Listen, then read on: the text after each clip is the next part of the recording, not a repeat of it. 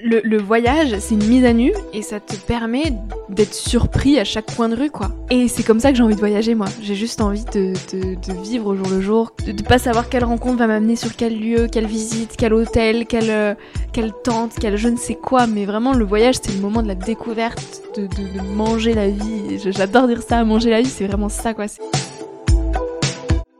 Salut à toutes et à tous. Je m'appelle Charlotte. À travers Évasion, je vous parle de voyages sous toutes ses formes, seul ou accompagné, en avion, en van ou à pied, en France ou à l'autre bout du monde. Tous ces voyages ont au moins un point commun. Ils ont changé des vies. Le voyage a tellement à nous apprendre. C'est une merveilleuse façon de se découvrir soi-même. Chaque semaine, je pars à la rencontre d'une ou d'un invité pour parler de son évasion à travers le monde qui l'a aidé à devenir la personne qu'elle est aujourd'hui. Si vous souhaitez soutenir le podcast, N'hésitez pas à mettre une note et un petit avis sur Apple Podcasts ou iTunes et à parler d'évasion autour de vous. C'est parti Je vous invite à vous évader avec nous. Bonne écoute Dans ce nouvel épisode, nous retrouvons Victoria.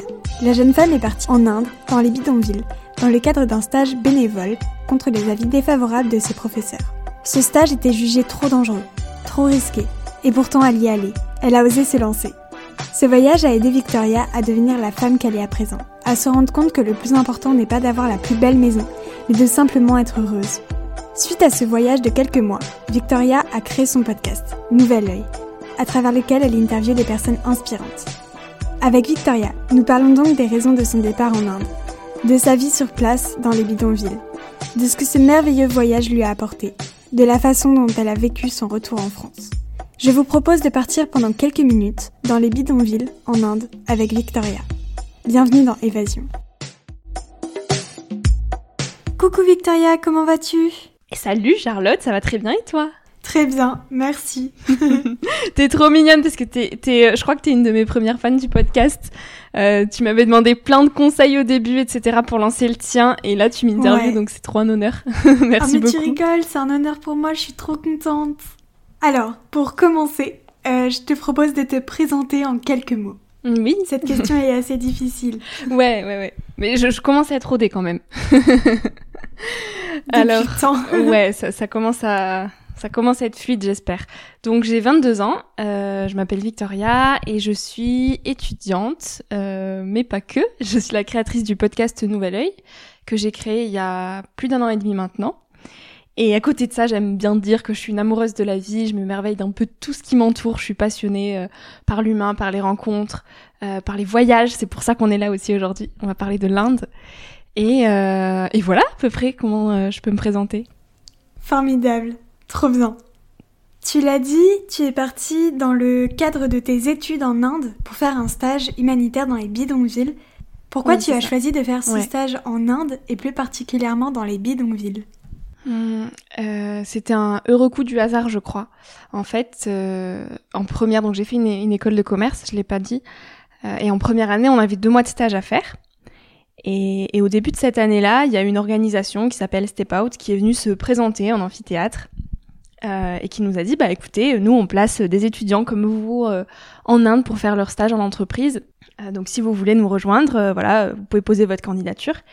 Et on était euh, une, euh, une bonne dizaine à vouloir partir dans ma promo, sur une promo de 60. Et en fait, quelques mois avant le départ, euh, ils reviennent et ils nous disent, bah écoute, euh, écoutez, en fait, les conditions de visa ont changé. Donc si vous voulez partir en Inde, c'est plus en entreprise, mais c'est pour faire une action humanitaire. Et là, tout le monde s'est désisté. Tout le monde était là, bah non, on va travailler bénévolement, de l'humanitaire, c'est pas intéressant, etc. Alors déjà, ces réactions, ça m'avait vachement choqué.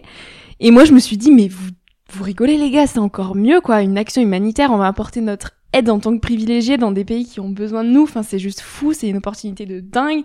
Et en fait moi mon envie de partir en Inde, elle était encore plus décuplée quoi, c'était c'était fou. Euh, sauf que forcément bah voilà, j'étais toute seule à vouloir partir. Donc euh, le directeur de mon école euh, m'a dit ben franchement Victoria non, on va pas te laisser partir. Euh, L'Inde c'est un des pays les plus pauvres au monde, t'as 18 ans, euh, t'y es jamais allé, je connais pas l'association dans laquelle tu veux partir. Donc euh, tu vas rester là quoi. Et moi le fait qu'il me dise ça, ça m'a encore plus donné envie de partir. Donc le soir, euh, j'ai préparé un- une petite liste d'arguments euh, pour le convaincre le lendemain que je devais partir en Inde et j'ai réussi à le convaincre.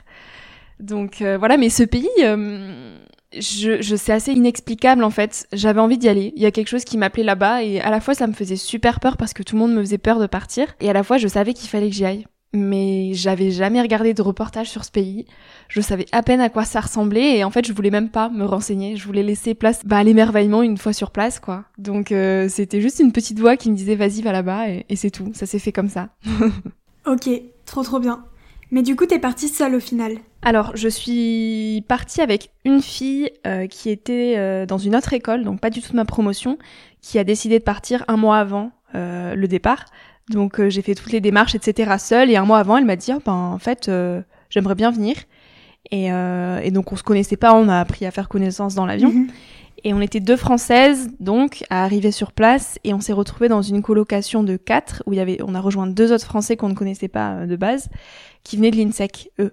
Donc on était une colloque de quatre Français, deux filles, deux garçons. Ok, c'est trop trop bien. Mm. Et c'était ta première fois en Inde, c'est ça? Oui, ouais, ouais, ouais. Ok, d'accord. Alors tu nous as dit que tu t'étais pas trop renseignée avant de partir, mais est-ce que t'es quand même partie avec un peu des a priori, des stéréotypes en tête, et est-ce qu'ils se sont avérés être vrais? Ouais, on m'a dit, bah déjà on m'avait dit c'est super pauvre, tu vas être choquée, ça va être dur psychologiquement, et puis fais attention, t'es une femme. On m'avait surtout dit ça, mais on m'avait beaucoup parlé de la pauvreté, et donc en fait quand je suis arrivée, effectivement il y avait beaucoup beaucoup de pauvreté, mais je m'étais tellement, je pense, préparée à me dire, euh, t'as voulu y aller, donc il va falloir que tu sois prête, que quand j'ai vu euh, la pauvreté, je me suis dit, mais en fait c'est comme ça, voilà, on me l'avait dit, et je l'ai très vite accepté. Euh, mais effectivement, oui, c'est une réalité. Après, pour la cause des femmes, moi j'ai pas été plus embêtée que ça parce qu'on était souvent avec les deux garçons donc qui étaient en colocation avec nous. Donc euh, j'ai pas ressenti particulièrement de, de, mauvaises choses à mon égard. Mais oui, c'est frappant la pauvreté qu'il y a. C'est tu te dis mais en fait quand j'étais dans le bain du truc, je m'en rendais pas spécialement compte. J'étais j'étais comme dans un autre monde. J'étais coupée de la réalité et en même temps j'étais justement dans la vraie réalité, je pense, dans, dans le dur de la vie, dans loin du superflu, etc. Et c'est quand je suis revenue en France que j'ai réalisé l'impact que ça avait dans ma vie et la je dirais pas la gravité de la situation, mais plus les, vraiment le, le grand écart qu'il y a entre l'Inde, entre leur façon de vivre, entre nous, nos modes de vie occidentaux, quoi. Je suis rentrée, je me suis dit, mais c'est quoi ce délire, quoi? Enfin, on va sûrement en reparler, mais je me suis sentie tellement seule en rentrant. Et avant de partir, t'étais plutôt angoissée ou le fait de faire le grand saut, euh, ça t'excitait plus qu'autre chose? J'ai eu vraiment peur juste une semaine avant le départ. Euh, en fait, je réalisais pas que j'allais partir avant. Euh, je, je, le faisais, voilà, je dis là, bon, faut faire la démarche administrative, j'étais hyper excitée, etc. Et une semaine avant, j'étais là, mais en fait, qu'est-ce que t'es en train de faire Et, et j'avais plus envie de partir, j'étais là, mais non, en fait, je vais pas y aller, euh, t'étais complètement folle, qu'est-ce qui t'est encore passé par la tête, etc. Et en fait, c'est drôle parce que le, le, jour du départ, en fait, j'habite à, à 45 minutes de l'aéroport de Bordeaux, et arrivé à l'aéroport, euh, pas de passeport. Sauf que, enfin, pour moi, c'était juste pas pensable parce que ça faisait un mois que mes papiers étaient bien préparés, rangés dans une dans une chemise où tout était imprimé, etc. Que j'étais là, non mais non, t'as pas pu. Enfin, c'est évident que t'es ton passeport, quoi. Mais je fouille toutes mes affaires, impossible de mettre la main dessus, quoi. Donc, euh, je réfléchis deux secondes, je me pose, je me dis attends, qu'est-ce que t'as fait hier soir? Où est-ce qu'il peut être? Et en fait, j'avais fait des photocopies du passeport la veille parce qu'au dernier moment, l'association m'avait demandé des photocopies, blabla. Et dans l'euphorie du truc, j'ai oublié le passeport dans la photocopieuse. Et c'était tellement évident pour moi que tous les papiers étaient là que le soir, j'ai même pas vérifié que j'ai bien mon passeport, tu vois. J'étais là, bah oui, bien sûr qu'il est dans mes affaires. Ouais. et donc, euh, et donc, arrivé à l'aéroport, j'étais là, mais c'est pas possible.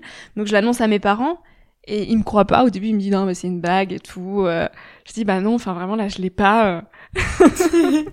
et du coup, je dis à mon père, euh, bah papa, faut que tu fasses l'aller-retour à la maison, il y a pas le choix. Et il me dit, mais enfin non, ton avion est dans une heure et demie, euh, il faut 45 minutes pour aller à la maison, enfin c'est juste pas possible quoi. Euh, il faut que t'embarques avant l'heure du décollage. C'est voilà, c'est désolé, mais là, il va falloir trouver une autre solution. Et je lui dis non non, t'y vas, tu roules vite. tu roules vite et là le, le, le temps qu'on perd à parler c'est du temps que qu'on n'aura pas donc euh, vas-y et tout. Et euh, donc il y allait enfin vraiment l'anecdote c'est trop drôle quoi. Il y allait et euh, dix minutes après je le vois revenir il me dit non mais Victoria tu vas pas me faire faire ça euh, c'est dangereux etc je lui dis mais t'es encore là mais vas-y et tout. Pendant ce temps-là ma mère elle était mais hors d'elle, elle était descendue en bas, elle m'a dit, oulala, ça me dépasse, moi, vous, allez, vous, vous réglez votre truc, moi je vais en bas, vous m'appelez quand c'est terminé, elle était mais dépassée par la situation. Et donc moi j'étais là, bon ok, garde ton sang-froid, finalement mon père était parti, et je me suis dit, toi qu'est-ce qui te reste à faire? En fait, faut vraiment que tu arrives à te faire enregistrer avant que que t'aies le passeport parce que sinon euh, juste t'auras pas le temps.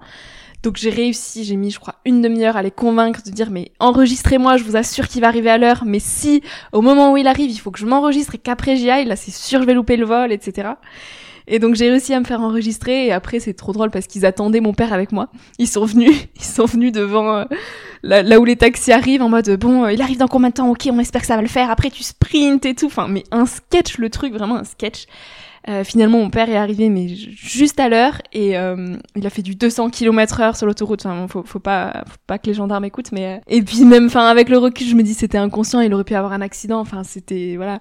Mais et tu vois, à ce moment-là, je me suis dit, mais en fait, euh, ça traduit, je pense, tout, tout ton voyage, ça. C'est que t'as été folle, euh, t'as pas pensé aux conséquences, euh, t'as pas, t'as pas trop réfléchi, juste t'as été, été spontanément et, voilà. Mais sur le coup, je me suis dit c'est peut-être un signe parce que je crois beaucoup aux signes. Je me suis dit c'est peut-être un signe en mode il faut pas que t'y ailles en fait parce que là, euh, oublier ton passeport, euh, c'est quand même un gros truc. Donc ouais, non, juste avant le départ, j'étais là mais qu'est-ce qui s'est passé? Qu'est-ce que t'as fait? Pourquoi t'as encore fait des trucs fous comme ça?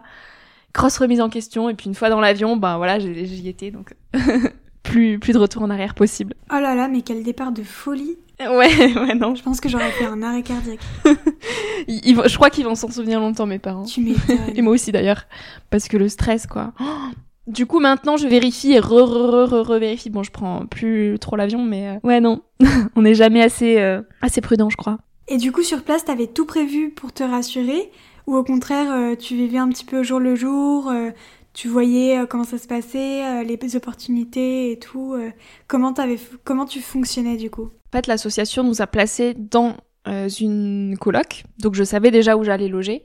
Je connaissais pas les gens avec qui j'allais être, mais je savais que j'allais quand même voilà mettre les pieds quelque part. mais sinon, j'avais rien prévu. Franchement, j'étais là, c'est la découverte totale. Tu te laisses surprendre et t'y vas. et tout s'est dessiné petit à petit, quoi. Et du coup, tu nous as raconté euh, ton départ euh, de France jusqu'en Inde. Mais est-ce que tu pourrais nous raconter les premières heures que tu as passées euh, en Inde? Qu'est-ce que tu as ressenti Tout ça? C'était... Hum, ça flottait dans le temps. Vraiment. Alors déjà, j'étais très fatiguée par le voyage. J'avais pas dormi pendant plus de 48 heures. Et il faisait hyper chaud. Quand je suis sortie de l'avion, je me suis pris une claque de chaleur qui, qui t'abasourdit. Vraiment, j'étais là, mais... Oh tu sais, ça te canne. Et donc j'avais l'impression d'être là sans être là, c'était hyper flottant. Euh, je voyais, je me souviens, la première, le premier flash qui me revient, c'est euh, c'est d'une femme ou un homme, je sais même plus, une personne qui était sans jambes, tirée sur une euh, petite planche roulante. Donc quelqu'un sur la route tirait cette planche et lui était posé dessus sans jambes et au milieu des vaches, au milieu des poules, c'est il y avait une frénésie de tout, d'odeur, une émulsion de plein de choses, des couleurs partout, c'était sale. Enfin, je pense le premier mot qui m'est venu, c'est que c'était sale. T'as des poubelles, t'as tout qui est mélangé en fait. T'as rien dans des cases comme en France rien n'est propre. Voilà, t'as, t'as, t'as les vaches avec les poules, avec les poubelles, avec les hommes, avec les, les, les, petits shops au bord des routes qui vendent des fruits et des légumes. T'as des gens qui crient, t'as des gens qui sont allongés sur la route, tu sais même pas si ils sont morts ou pas. Vraiment, il y a des fois, t'as beaucoup de personnes allongées au bord des routes. Donc t'as des gens qui dorment, qui juste vivent là parce qu'ils ont pas de toit où dormir.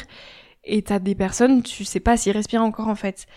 Et c'était plein de choses en même temps. Je me suis dit, mais waouh, c'était beaucoup, beaucoup d'informations, plus la fatigue. J'avais juste envie de, de dormir pendant deux jours, quoi. Et de bien, de bien ingurgiter ce que je venais de, enfin, que, voilà, que j'étais arrivée, enfin. Euh, donc les premières heures, c'était euh, irréel. je crois que c'est le mot irréel, ouais.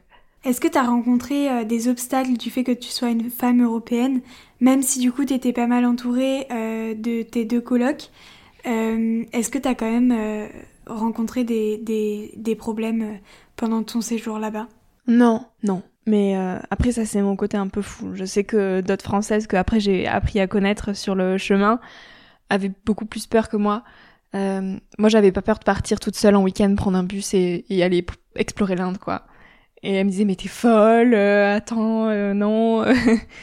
mais ça c'est un peu l'attitude que j'ai par rapport à, à, tout dans la vie donc je peux pas en faire une généralité, mais parce que oui, je pense qu'il faut avoir un petit peu peur aussi. Enfin, faut faire attention, euh, mais j'étais pas du tout dans cette optique de me mettre des barrières. Juste, je, je, je mangeais tout de ce que j'avais à vivre et, et j'étais là, vas-y, voilà, n'aie pas peur, vas-y.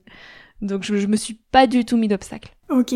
C'est trop bien, c'est trop bien en fait de pouvoir voyager sans se dire euh, ok, il faut pas que j'aille là parce que je suis une femme, faut pas que j'aille là parce que je suis européenne, faut pas que je fasse ceci parce que c'est là. Et, et ouais, c'est vraiment super de pas se mettre des barrières de ce genre quand tu voyages. Après, ouais, mais après tu vois avec l'assaut très vite on s'est fait une petite crew ah de Français Ouais, on avait une petite équipe vraiment bienveillante où on était, euh, il y avait autant de filles que de garçons, on s'entendait super bien, vraiment c'est encore des amis aujourd'hui. Et, et, donc on se soutenait, enfin on n'avait pas peur d'y aller ensemble quoi. C'est c'était un peu moi qui prenais les initiatives tous les week-ends. J'étais là, bon alors ce week-end on va où? Qu'est-ce qu'on va visiter? J'organisais tout, etc. Mais on était vraiment en équipe et euh, et il y avait toujours des garçons si jamais. Enfin tu vois, je pense que le fait d'être vraiment bien entouré, euh, ça, ça a joué forcément sur le fait que j'ai pas eu peur, quoi. Et du coup, est-ce que tu pourrais nous parler du moment de ton voyage en Inde que tu n'oublieras jamais? Hmm, Ah non, mais il y en a trop. Oh, ça, c'est la question la plus dure.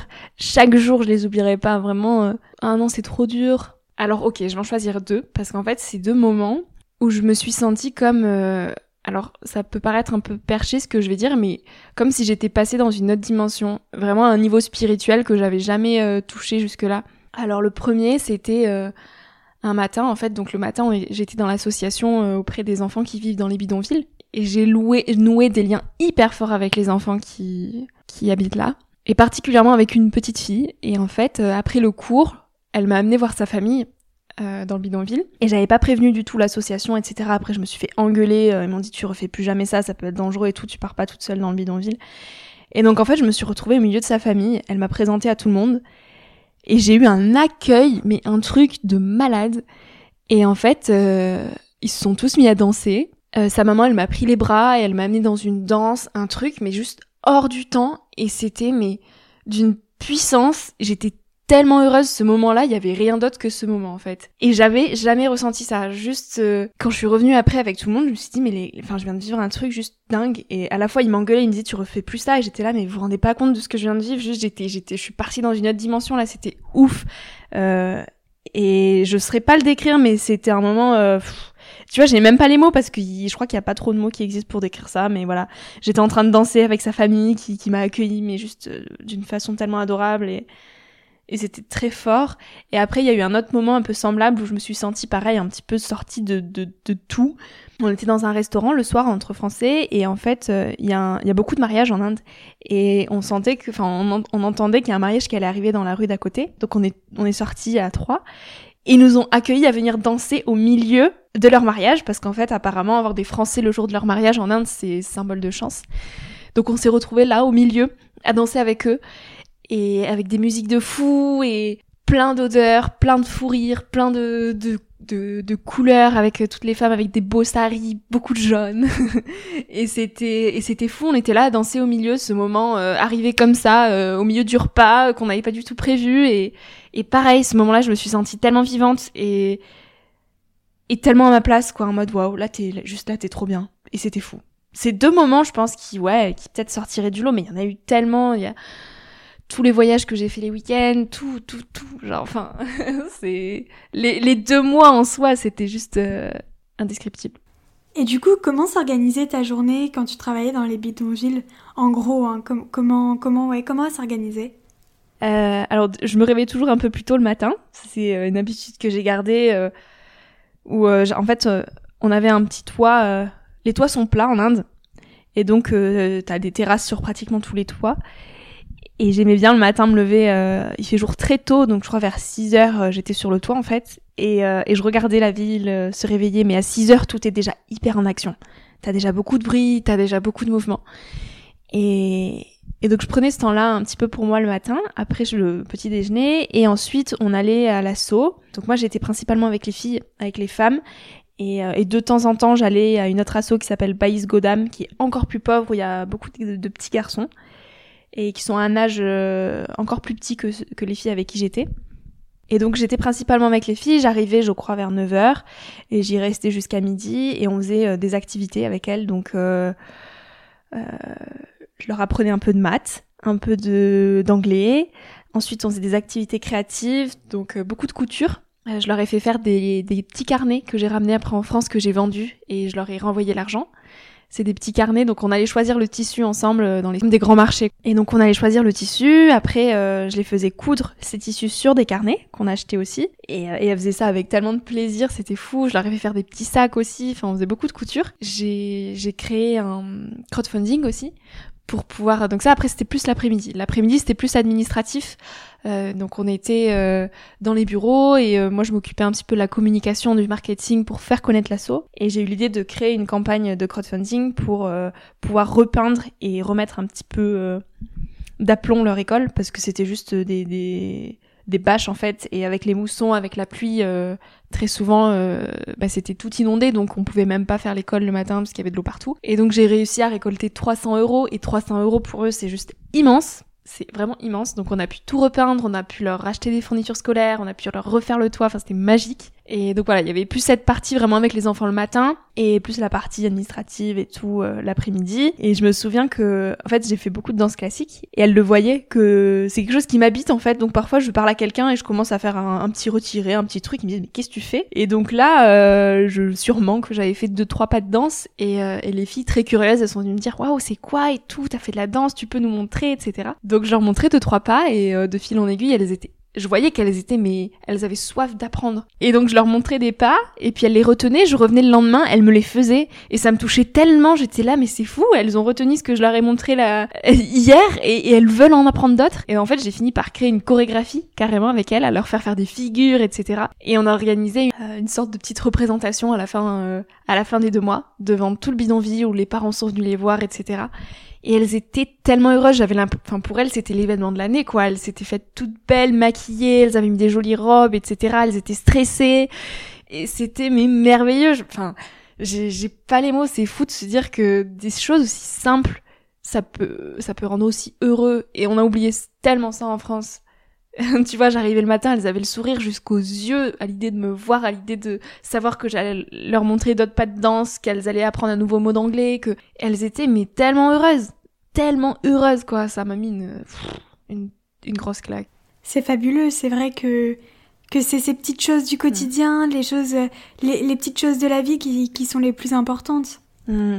Ah mais c'est ça, hein. c'est ça. Et puis tu vois, c'est drôle parce que avant de partir en Inde, j'étais quand même beaucoup attachée aux réseaux sociaux. Je montrais, j'avais un compte euh, perso sur Instagram où je montais, je montrais pas comme tout le monde un petit peu toute ma vie quoi.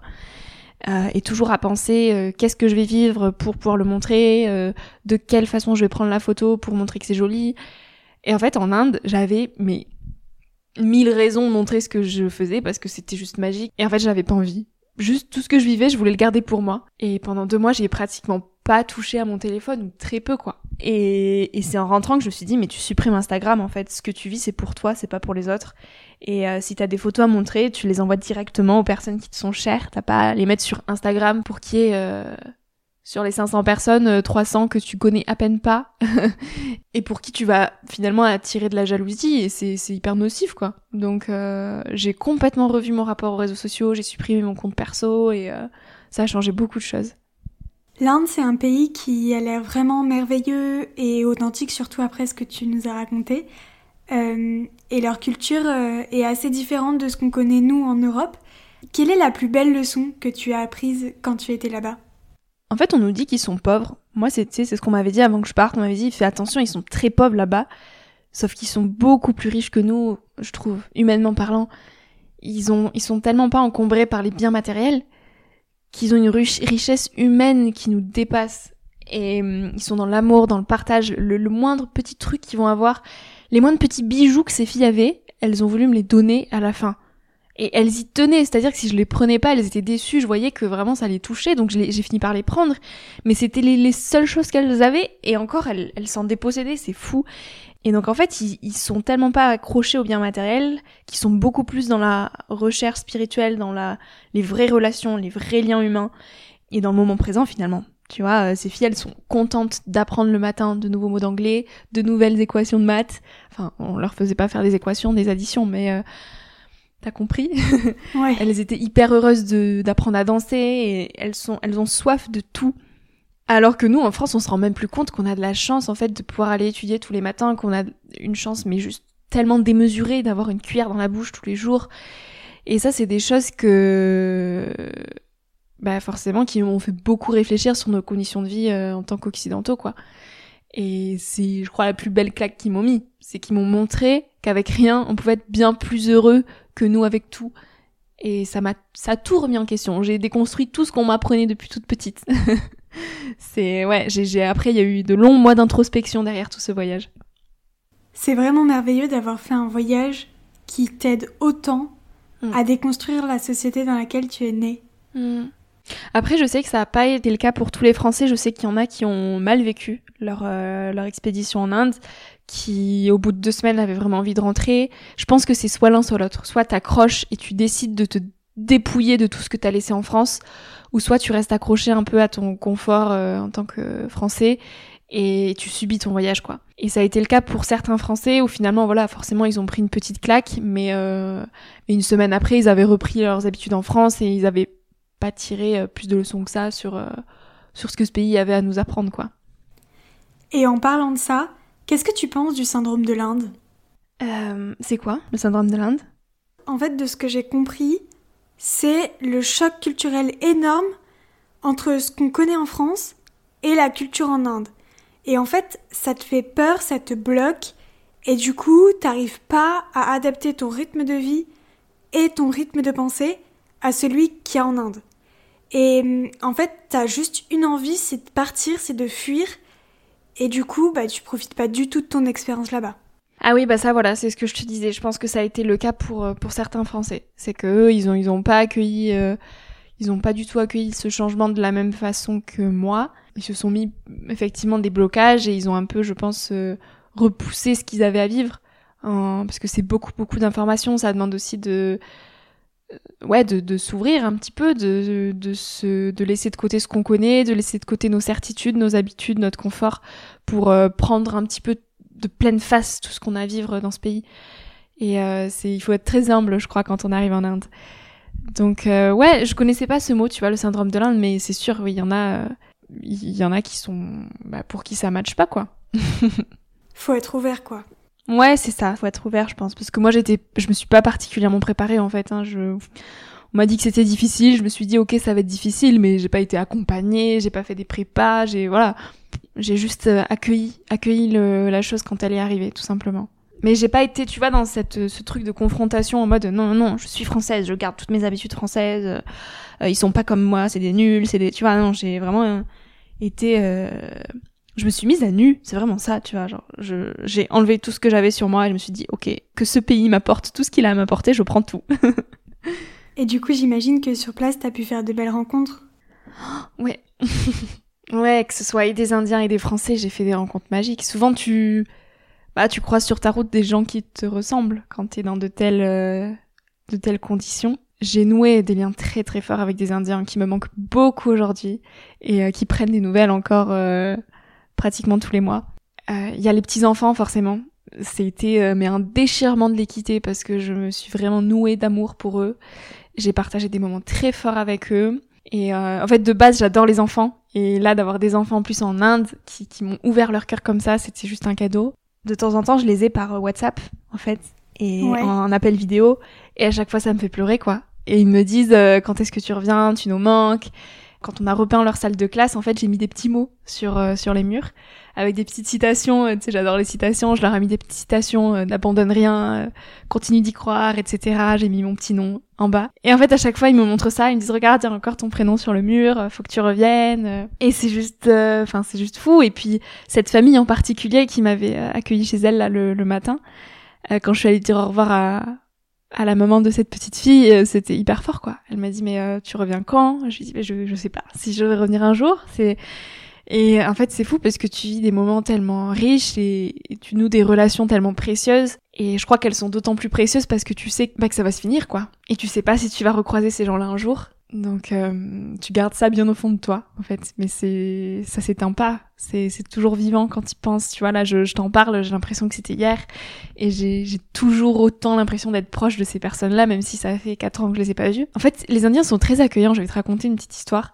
En fait, j'ai un des Français qui était en colocation euh, avec moi est devenu mon petit copain. Euh, à l'époque, on n'est plus ensemble aujourd'hui, et en fait, euh, on, ça nous arrivait pas mal de prendre des trains et des bus le week-end pour aller voyager tous les deux. Et hum, quand tu prends des bus en Inde, c'est des bus de nuit souvent et c'est 12 heures de bus quoi. Où t'as des couchettes et tu fais des pauses toutes les 4 heures. Et en fait, sur une aire d'autoroute, moi j'étais très très mal parce que je j'étais malade, je crois que j'avais mangé quelque chose qui n'est pas passé et euh, j'étais vraiment au bout de ma vie. Donc euh, j'étais pas descendue du bus. Et mon copain lui est est, est sorti. Et il y a un Indien qui est venu lui parler et qui lui a dit oui j'ai vu que t'étais avec euh, une autre fille etc vous êtes tous les deux vous venez d'où? Bref ils ont parlé cinq minutes. En anglais hein. Ils échangent en anglais. Et puis quand mon copain est remonté il m'a dit mais euh, je viens de parler avec un Indien il nous invite chez lui la semaine prochaine il veut qu'on dîne ensemble etc et en fait il nous a invités chez lui ils, avaient préparé avec sa famille le repas pendant toute l'après-midi et ils nous ont invités avec tellement de, d'amour de, encore une fois ils nous ont donné donné tout ce qu'ils pouvaient nous donner alors que donc mon copain avait échangé cinq minutes avec lui, quoi. C'est fou. Euh, il nous a offert deux livres, euh, tellement de partage, tellement de bienveillance. Et c'est quelqu'un que je reverrai plus. Il, il attendait rien de nous en retour, en fait. Juste, il avait, euh, voilà, il était heureux de croiser des Français. Il était heureux de nous inviter chez lui et de partager ce moment de d'échange avec nous. Et il attendait rien derrière, quoi. Et ça, c'est un truc en France qu'on, enfin, je trouve qu'on retrouve pas, quoi. C'est-à-dire que déjà, tu vas pas parler avec quelqu'un cinq minutes et lui dire viens chez moi la semaine prochaine.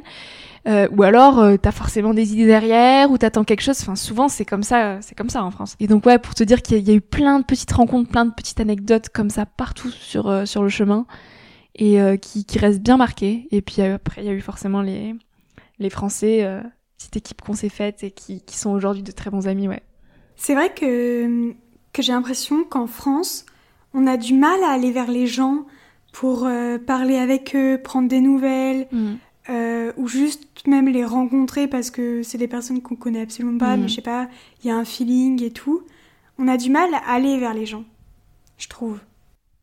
Mais il y a beaucoup plus de barrières en France, j'ai l'impression, et on est peut-être aussi plus attaché au regard des autres. On se dit, mais si je vais parler à cette personne, elle va me prendre pour une folle, parce que je la connais pas, parce que si. Et je crois que si je me suis sentie aussi bien en Inde, c'est parce que parfois je suis un peu extravertie et moi je, je, je, vais vers les gens euh, hyper facilement en fait et j'ai l'impression que tout le monde tout le monde est mes copains euh, je veux dire salut je dis bonjour dans la rue euh, je parle aux gens hyper facilement en fait et, et en France souvent je me sens incomprise parce que les gens soit ils me remballent soit ils trouvent ça bizarre ils me regardent bizarre soit tu vois ils disent mais cette fille est folle. Alors qu'en Inde tout le monde est comme ça et je me suis sentie trop à ma place. Je me suis dit mais en fait tout genre personne met des étiquettes sur personne juste tout le monde ose être qui il est et ils mettent des si t'as un pantalon jaune eh ben on va pas te, te regarder euh, super mal. On va te dire bah elle est trop rigolote cette fille elle a un pantalon jaune euh, et ouais il y a pas de barrière. Tout le monde est copain avec tout le monde. C'est une grande famille et hyper unie. Et et c'est ça qui fait que tu te sens bien là-bas je pense. Et qu'au contraire je me suis sentie hyper seule en rentrant en France. Je me suis dit mais ils sont où les liens? Tout le monde était sur son téléphone personne disait bonjour. J'étais là mais c'est trop triste. Ouais. Et du coup, tu nous en as parlé il y a quelques minutes, mais euh, tu as eu l'occasion de voyager pendant, euh, pendant ce grand voyage, c'est ça? Euh, En Inde, ouais. Et du coup, quel pays t'as pu visiter euh, Qu'est-ce qui t'a marqué? Dis-nous tout. Alors, qu'est-ce que j'ai pu visiter? J'ai bien bien fait le Rajasthan, donc le nord du pays, parce que j'étais à Jaipur, c'est vrai que je l'ai même pas dit, mais j'étais à Jaipur, et en fait, le Rajasthan, c'est déjà immense, parce que l'Inde, c'est, juste, euh, je sais pas combien de fois la France, mais c'est assez euh, immense. Et donc, j'ai pu faire, alors, Agra, avec euh, le Taj Mahal.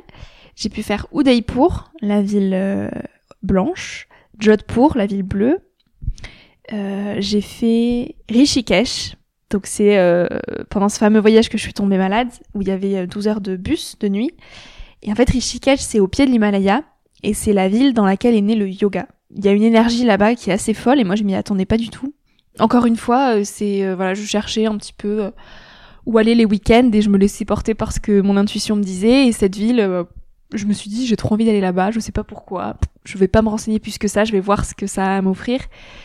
Et j'ai mis les pieds dans cette ville et waouh, c'était fou. J'ai fait mon premier cours de yoga là-bas et donc début d'une grande histoire d'amour.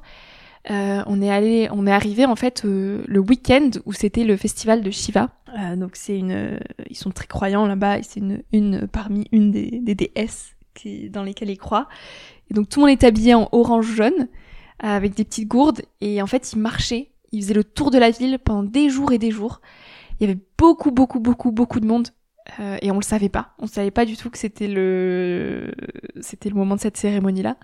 Donc on a pu d'autant plus profiter de cette expérience et de se rendre compte de l'importance de la spiritualité et des croyances en Inde. C'était assez magique. On a vu un spectacle avec des lanternes, on a fait des randonnées, on a on a marché juste, enfin on vivait au goût du jour et c'était fou. Euh, on n'avait rien prévu. En fait le week-end quand je partais euh, ou qu'on partait, on prenait jamais d'hôtel à l'avance parce qu'on savait qu'il y avait plein de guest house partout et, et, on aimait bien se laisser un petit peu porter par quel le guest house allait nous appeler plus qu'une autre et quelle rencontre allait nous amener à quel endroit. Donc on prévoyait rien, juste on prenait nos billets, euh, on choisissait la destination et euh, après euh, on, on, voyait quoi. Donc il y a eu ce ouais ce week-end à Rishikesh, même quatre jours, je crois qu'on avait pris quatre jours qui était particulièrement fort. Et après, euh, j'ai aussi fait un week-end à Jaisalmer, donc c'est le désert entre l'Inde et le Pakistan. Et j'ai passé une nuit euh, au milieu du désert euh, avec des locaux, donc ils nous ont fait à manger avec un petit feu, etc. On a dormi à la belle étoile.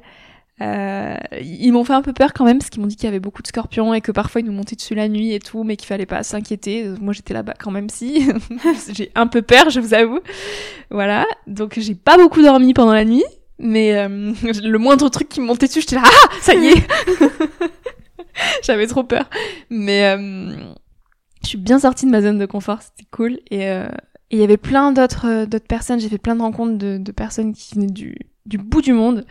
Et ouais, oh, cette nuit dans le désert, c'était fort, c'était fou, c'était waouh, waouh, waouh, c'était génial. Donc, il y a eu beaucoup de voyages. Et du coup, est-ce que ça a changé ta façon de voyager, l'objectif que tu cherches dans un voyage ou pas ou pas finalement? Ouais, complètement. En fait, je suis quelqu'un souvent de très organisé, de trop organisé et ça m'a appris vraiment à lâcher prise l'Inde et à me dire laisse-toi porter. Et et maintenant, à chaque fois que je voyage, je le fais de la façon que je t'ai décrite, c'est-à-dire que je choisis la destination, je choisis euh, mon moyen de transport et après, voilà, je, je me laisse porter. Que ouais, alors qu'avant c'était euh, attends attends, faut que je sache euh, là ce soir où je vais dormir, euh, faut que je sache euh, demain quelle excursion je vais faire, euh, faut que voilà. Et puis quel bus va m'amener à quel endroit et tout, fallait que tout soit millimétré et tout parce que juste tu sais pas où tu vas donc forcément t'as un peu peur.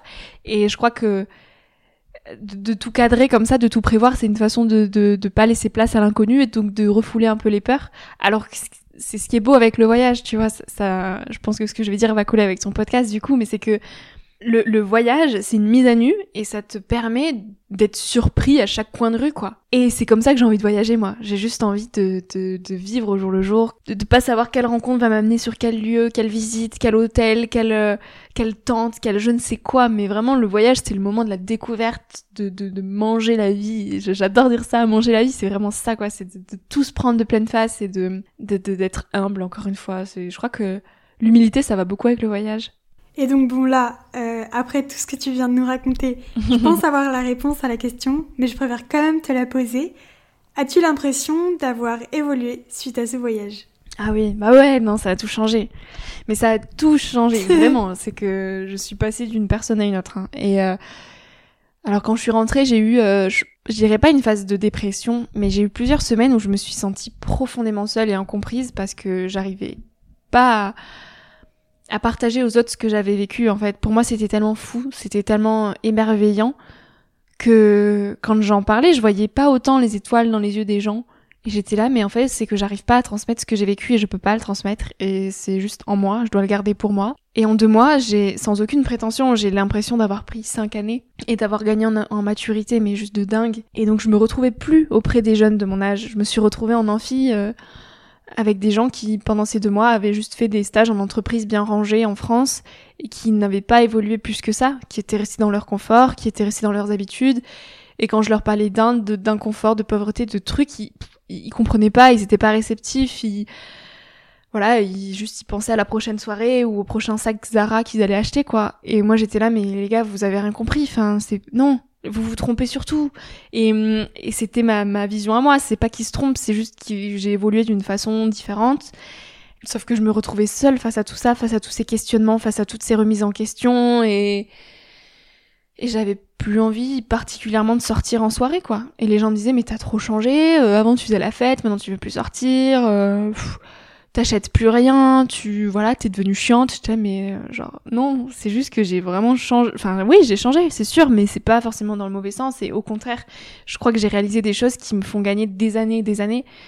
Et j'ai juste plus envie de me donner un genre, j'ai plus envie de me montrer euh, sur Instagram, euh, j'ai plus envie d'acheter des choses que je vais mettre pendant deux jours, qui ont fait travailler des petits indiens comme comme je ne sais pas quoi, ils ont ils ont rien gagné derrière. Et ça m'a tellement ouvert les yeux sur plein de réalités et plein d'incohérences de nos sociétés et plein de paradoxes que je pouvais plus me mentir en fait tout simplement quoi. Et plus je, je, pouvais juste être moi-même et sauf que quand t'es toi-même forcément euh, bah soit des gens ne te reconnaissent plus parce que t'as joué un rôle avant, soit ça dérange parce que finalement il y a peu de gens qui osent être eux-mêmes et donc ils voient que toi tu soit tu respires la joie de vivre ou t'es dans ton élément, tu te poses pas de questions et ils comprennent pas, ils se disent mais pourquoi elle vit comme ça? Et donc euh, ça a fait beaucoup de tri et dans mon entourage et dans ma façon de vivre et dans mes mes habitudes et dans tout, ouais. Ça vraiment ça a tout changé ce pays.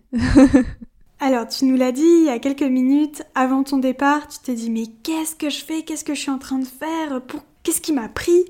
Mais est-ce que sur place en Inde, est-ce que tu t'es dit mais qu'est-ce que je fais à toute seule? Mais quelle idée j'ai eue euh, hmm. ou pas du tout?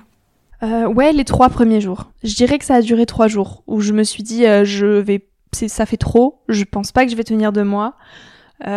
Pourquoi j'ai fait ça quoi? Qu'est-ce que je fais là en fait? Genre pourquoi je m'inflige ça alors que c'est super dur à supporter? Et, et, à la fois je me disais euh, mince qu'est-ce que j'ai fait? Et à la fois je me suis dit on t'avait prévenu donc maintenant tu peux t'en vouloir quatre fois. Et donc un petit peu ce, ce, ce truc de l'ego où tu te dis bah maintenant il va falloir y rester quoi parce que c'est toi qui l'as voulu. Donc euh, j'ai eu deux trois jours, ouais, un petit peu de waouh, qu'est-ce que c'est tout ça? Et est-ce que tu as eu des coups de blues pendant ton voyage, à part celui-ci euh, au début ou pas spécialement? À part le début, non. Après, euh, le temps est passé super vite et chaque journée était une vie en soi. C'était, je suis très vite arrivée au à fin fin juillet et à me dire mais il va falloir rentrer. Mais mais déjà, non, en fait, je veux rester quoi et à me dire c'est pas possible, c'est pas déjà fini. Euh, j'ai pas eu de coup de blues, au contraire, chaque jour j'étais profondément heureuse en fait, vraiment. Et, et je crois que j'ai rarement été aussi constante dans mon niveau de bonheur pendant aussi longtemps. Je veux dire, pendant deux mois, j'ai, je touchais des summums de, de, de, de niveau euh, de bonheur euh, tous les jours, quoi. Donc non, j'ai pas eu de coup de blues euh, particulier. L'Inde, c'est un pays euh, qui bouge tout le temps beaucoup, il y a tout le temps du bruit, il y a tout le temps de l'agitation, de l'animation. Mais est-ce que ressenti un certain sentiment de solitude quand t'étais quand étais là-bas? Non, non, non. Au contraire, je me sentais très entourée. Euh, il y a toujours quelqu'un pour t'aider quand ça va pas, au bord de la route. Ouais, c'est vraiment une grande famille, tu te sens tout le temps soutenu, tu te sens jamais seul. Il y a beaucoup d'émulsions partout, le fait qu'il y ait du bruit, qu'il y ait du, de la vie, des couleurs, des odeurs dans tous les sens. Tu t'as pas de place pour le vide en fait. Et donc je me sentais tout le temps comblée et c'est justement en rentrant en France que tout était trop rangé en fait. C'est la première chose que j'ai dit à mes parents en sortant de l'aéroport. On était sur l'autoroute et je leur ai dit mais euh, j'ai l'impression qu'il y a une bombe qui est tombée ici quoi. Tout est propre, tout est rangé, les voitures elles elles roulent chacune sur leur ligne, alors qu'en Inde c'est dans tous les sens, c'est euh, pour ça qu'il y a des accidents d'ailleurs, mais et en fait tout était trop à sa place, tout était trop calme, tout était trop individuel et c'est là que je me suis sentie seule en fait. Donc euh, non en Inde, au contraire, je me suis sentie vraiment entourée. Est-ce que tu as des regrets en repensant à ce voyage? Aucun. Alors là, mais aucun. Si c'était à revivre, je revivrais tout pareil. J'ai vécu hyper spontanément, j'avais envie de faire un truc, je le faisais, j'attendais pas. Je pense que le fait de savoir que j'y étais que pour deux mois aussi, ça, bah, ça, ça a laissé aucune place au doute, quoi. J'ai dit, euh, au pire, euh, si tu le fais pas ou si ça marche pas, c'est pas grave, dans deux mois t'es plus là, donc euh, tente, essaie. Et, et donc j'ai vécu vraiment de façon très naturelle et très spontanée là-bas, aucun doute et aucun regret. tu nous en as un peu parlé il y a quelques minutes, mais voilà maintenant quelques temps que tu es rentré, hmm. Que tu as retrouvé ta routine. Comment tu te sens? Ouais, ouais, ouais. Euh, alors j'ai changé totalement ma façon de vivre. Je pense que depuis, j'ose beaucoup plus. Euh, quelque part, ce podcast, il est lancé, c'est euh, d'une part pour l'Inde, je pense, grâce à l'Inde. le livre que j'ai écrit, c'est aussi complètement relié à l'Inde. Donc euh, finalement, ce que je fais aujourd'hui, ça découle de l'Inde et, euh, et, la façon dont j'aborde la vie, c'est avec, euh, au fond de moi, toujours l'Inde en tête. Tu vois, c'est toujours ce truc de euh, t'as beaucoup de chance d'être en France, t'es hyper privilégié, donc saisis cette chance et, et n'aie pas peur, tu vois. Enfin, au pire des cas, tu te retrouveras comme ces enfants en Inde qui ont rien et pourtant ils sont super heureux. Donc dans tous les cas, tu seras super heureuse. et t'as juste besoin de manger, d'avoir un toit où dormir, c'est tout ce qui compte. Donc euh, depuis que je suis rentrée, j'ai vraiment arrêté cette euh, cette quête ou toujours plus, cette quête de l'excellence que j'avais beaucoup avant. Euh, cette quête de voilà, il faut coucher les cases, il faut réussir, il faut avoir une grande maison, il faut euh, avoir un beau CDI euh, et des belles lignes sur le CV pour pour faire dire des waouh aux gens, tu vois. Je me suis complètement détachée de tout ça depuis que je suis rentrée. Donc je, je, l'ai bien vécu. Enfin voilà, les, les, trois premières semaines étaient difficiles parce que je me suis sentie seule, mais finalement ça a été un mécanisme et un mode de vie que j'ai gardé et qui aujourd'hui me correspond beaucoup mieux et dans lequel je m'épanouis. Donc après l'Inde me manque beaucoup. C'est vrai que je pense que on a, on a, tous de temps en temps des besoins de piqûres de rappel d'Inde, à se dire attends attends là t'es en train de de partir en live, euh, rappelle-toi là ce que t'as vécu. Mais de manière euh, générale et globale, ouais, je j'ai toujours l'Inde en moi, mais je vais y retourner. Alors cette question n'a pas particulièrement euh, de lien avec l'Inde, ouais. mais le mantra de ton podcast, c'est d'oser. Hmm. Alors, est-ce que tu peux nous parler du dernier moment où tu as osé, où tu es sortie de cette fameuse zone de confort? Ouais, le dernier moment dont je me souviens, qui était quand même assez, euh, assez audacieux, je crois que c'est quand je suis allée euh, rencontrer Léa Salamé. Euh, attendre Léa Salamé en bas de France Inter. Je sais pas si t'as suivi la petite anecdote sur Instagram. Si, si, totalement. Mais en fait, bah, Léa Salamé, je pense que si t'es pas pistonné, c'est juste un petit peu, on va pas dire impossible, parce que rien n'est impossible, mais c'est très compliqué d'arriver à rentrer en contact avec elle. Et donc je me suis dit, bah comme t'es pas, t'as aucun contact, euh, t'es pas pistonné, et ben tu vas aller l'attendre en bas de France Inter parce qu'elle fait la matinale de 7h à 9h. Donc elle vit pas à France Inter, elle va bien euh, après 9h sortir et faire sa vie quoi. Donc euh, je suis allée l'attendre autour de 9h en bas de France Inter. Et effectivement elle est sortie. Et donc là gros coup de pression à me dire, mais attends mais là elle est en face de toi et tout, ça y est c'est pas un rêve, il faut que t'ailles lui parler et tout. Donc j'ai pris mon audace euh, entre les bras et, euh, et je suis allée lui présenter le projet, lui proposer une interview et, euh, et elle m'a dit oui. Elle m'a dit pas de suite parce que je suis très occupée, mais voilà mon adresse perso, tu la communiques pas et puis tu, tu me relances dans un mois. Et j'ai fait trois ou quatre relances et, je me suis dit bah elle a dû m'oublier quoi. Et j'ai essayé encore une relance et elle a répondu et elle m'a dit je t'oublie pas, promis on fait ça avant l'été, à très vite. Et là j'étais là mais waouh, enfin sacré coup d'audace pour le coup ouais, c'est vrai. Ouais, ça c'est clair. Je pense que c'est ouais ouais c'est c'est le dernier gros truc dont on peut dire que ouais je suis fière. Je suis fière de l'avoir fait et euh, où j'ai pour, le coup vraiment osé quoi parce que le moment où je l'ai vu en face de moi je me suis dit euh, putain qu'est-ce que t'as fait encore et tout. Euh, fallait lui parler maintenant bouge-toi et tout et là je me suis dit ah mince. Donc euh, ouais je, je raconterai ça ouais si je devais choisir un moment. Du coup on revient à l'Inde. Comment tu définirais ton expérience en trois mots? Transformatrice spirituelle et joyeuse.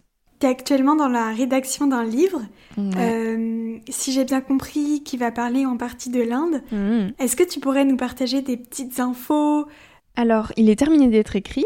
J'ai commencé à l'écrire justement en rentrant d'Inde, à cette période où je me suis sentie profondément seule et où l'écriture m'appelait, où je, je ressentais le besoin de poser des mots sur ce qui se passait dans ma tête, sur toutes les réflexions que j'entreprenais et d'avoir juste un petit coin à moi où je me dis ok là tu mets à plat tout ce que tu penses. Et de fil en aiguille d'écrire je sentais que ça m'aidait énormément à me construire à me sentir moins seule. Et puis tout simplement je réalisais que j'adorais ça en fait. J'adorais manier les mots j'adorais euh, partager. Et, et j'ai commencé à en faire lire euh, des passages à droite à gauche et euh, de gens qui me disaient mais en fait c'est beau ce que t'écris ça me parle. C'est vrai que là tu mets des mots sur des choses que j'avais pas particulièrement bah, mis à plat mais maintenant que tu le dis, euh, ça, ça fait écho, quoi. Et donc je me suis dit, bah ok, je vais écrire un livre.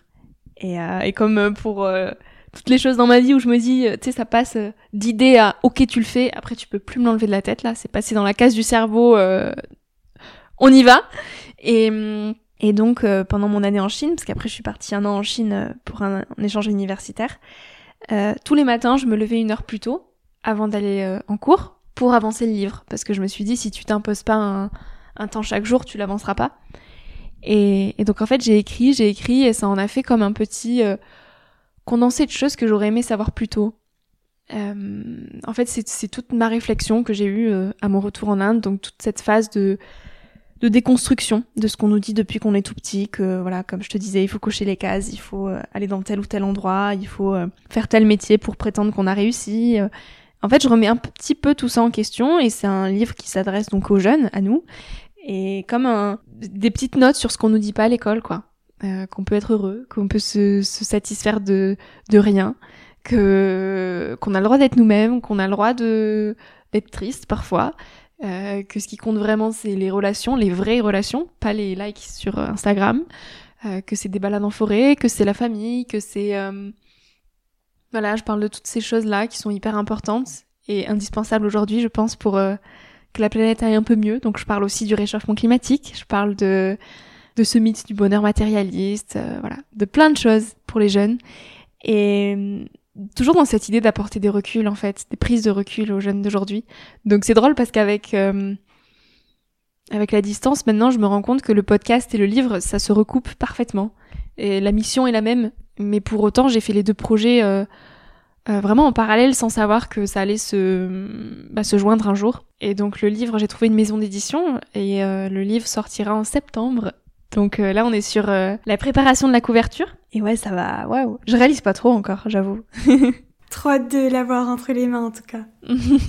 ouais. Sur ton compte Instagram, tu partages pas mal de citations. Et toi, quelle est la citation qui te motive, te donne le sourire et t'aide à te lever le matin Tu vois, regarde, j'en ai plein derrière mon téléphone. Ah ouais. Oh là là, j'adore. J'ai plein de petites citations. Ouais, je vais choisir elle. Le bonheur arrive à ceux qui rient. C'est vrai. Euh, c'est un proverbe japonais, donc il n'y a pas de d'auteur particulier, mais hum, je trouve ça hyper vrai. Quand on rigole, la vie est tellement plus douce. Et puis même quand moi je suis stressée, par exemple, je souris, et en fait je crois que ton cerveau ne fait pas la différence entre un vrai sourire et un sourire forcé. Du coup, à chaque fois, ça va mieux. C'est ok, calme-toi, ça va aller. Complètement. Ah non, j'adore le rire et je ris beaucoup en fait. Et euh, on me dit souvent que je rigole trop c'est bizarre de dire à quelqu'un qui rigole trop. Il y a pas de, tu peux pas trop rigoler. Mais souvent c'est peut-être des gens qui sont frustrés parce que eux ils rigolent pas assez, tu vois. Mais c'est vrai je rigole de tout et de rien et, la vie est trop cool comme ça, je trouve. Donc euh, non, j'aime bien cette phrase. Je dirais qu'elle me, qu'elle me caractérise plutôt bien, ouais. et dernière question. Est-ce que tu as un livre, un film ou un podcast à nous recommander? Euh, Comme livre, je recommande souvent L'âme du monde de Frédéric Lenoir. J'ai lu, euh, je crois, à peu près tous les livres de Frédéric Lenoir. Et L'âme du monde, je pense que c'est le plus accessible. C'est celui que je recommanderais pour quelqu'un qui souhaiterait mettre un premier pas, peut-être, dans le développement personnel, dans la spiritualité, dans le, la découverte de soi. C'est un petit condensé de tout ce qu'il peut dire dans ses autres livres. Et c'est facile à lire, c'est court, c'est euh, plein de bonnes ondes, plein de positivité, plein de clés. Et j'aime beaucoup Frédéric Lenoir. J'ai eu la chance de le recevoir sur le podcast. Donc, euh, ouais, je, je, je recommanderais celui-là. Eh bien, merci Victoria pour cette fabuleuse évasion en Inde. C'était hyper inspirant. Merci à toi Charlotte, ça m'a fait trop plaisir de remettre des mots sur tout ce voyage. Vraiment, ça me ça m'émeut trop. Ça me rappelle qu'il faut que j'y aille, en fait, qu'il faut que j'y retourne. Merci du fond du cœur d'avoir écouté l'épisode, en espérant qu'il vous a plu et qu'il vous a donné envie de vous évader. Vous pouvez également retrouver Évasion sur Instagram, sur le compte évasion.podcast sur lequel vous pouvez m'envoyer un message pour me partager votre avis, des conseils ou vos expériences. Si vous avez aimé cet épisode, n'hésitez pas à mettre une petite note positive et un avis sur Apple Podcasts ou iTunes. Ça ne prend que deux minutes et ça m'aide vraiment beaucoup. Sur ce, je vous dis à la semaine prochaine et surtout n'oubliez pas que comme l'a dit Olivier Folmy, voyager, c'est partir à la découverte de l'autre. Et le premier inconnu à découvrir, c'est vous.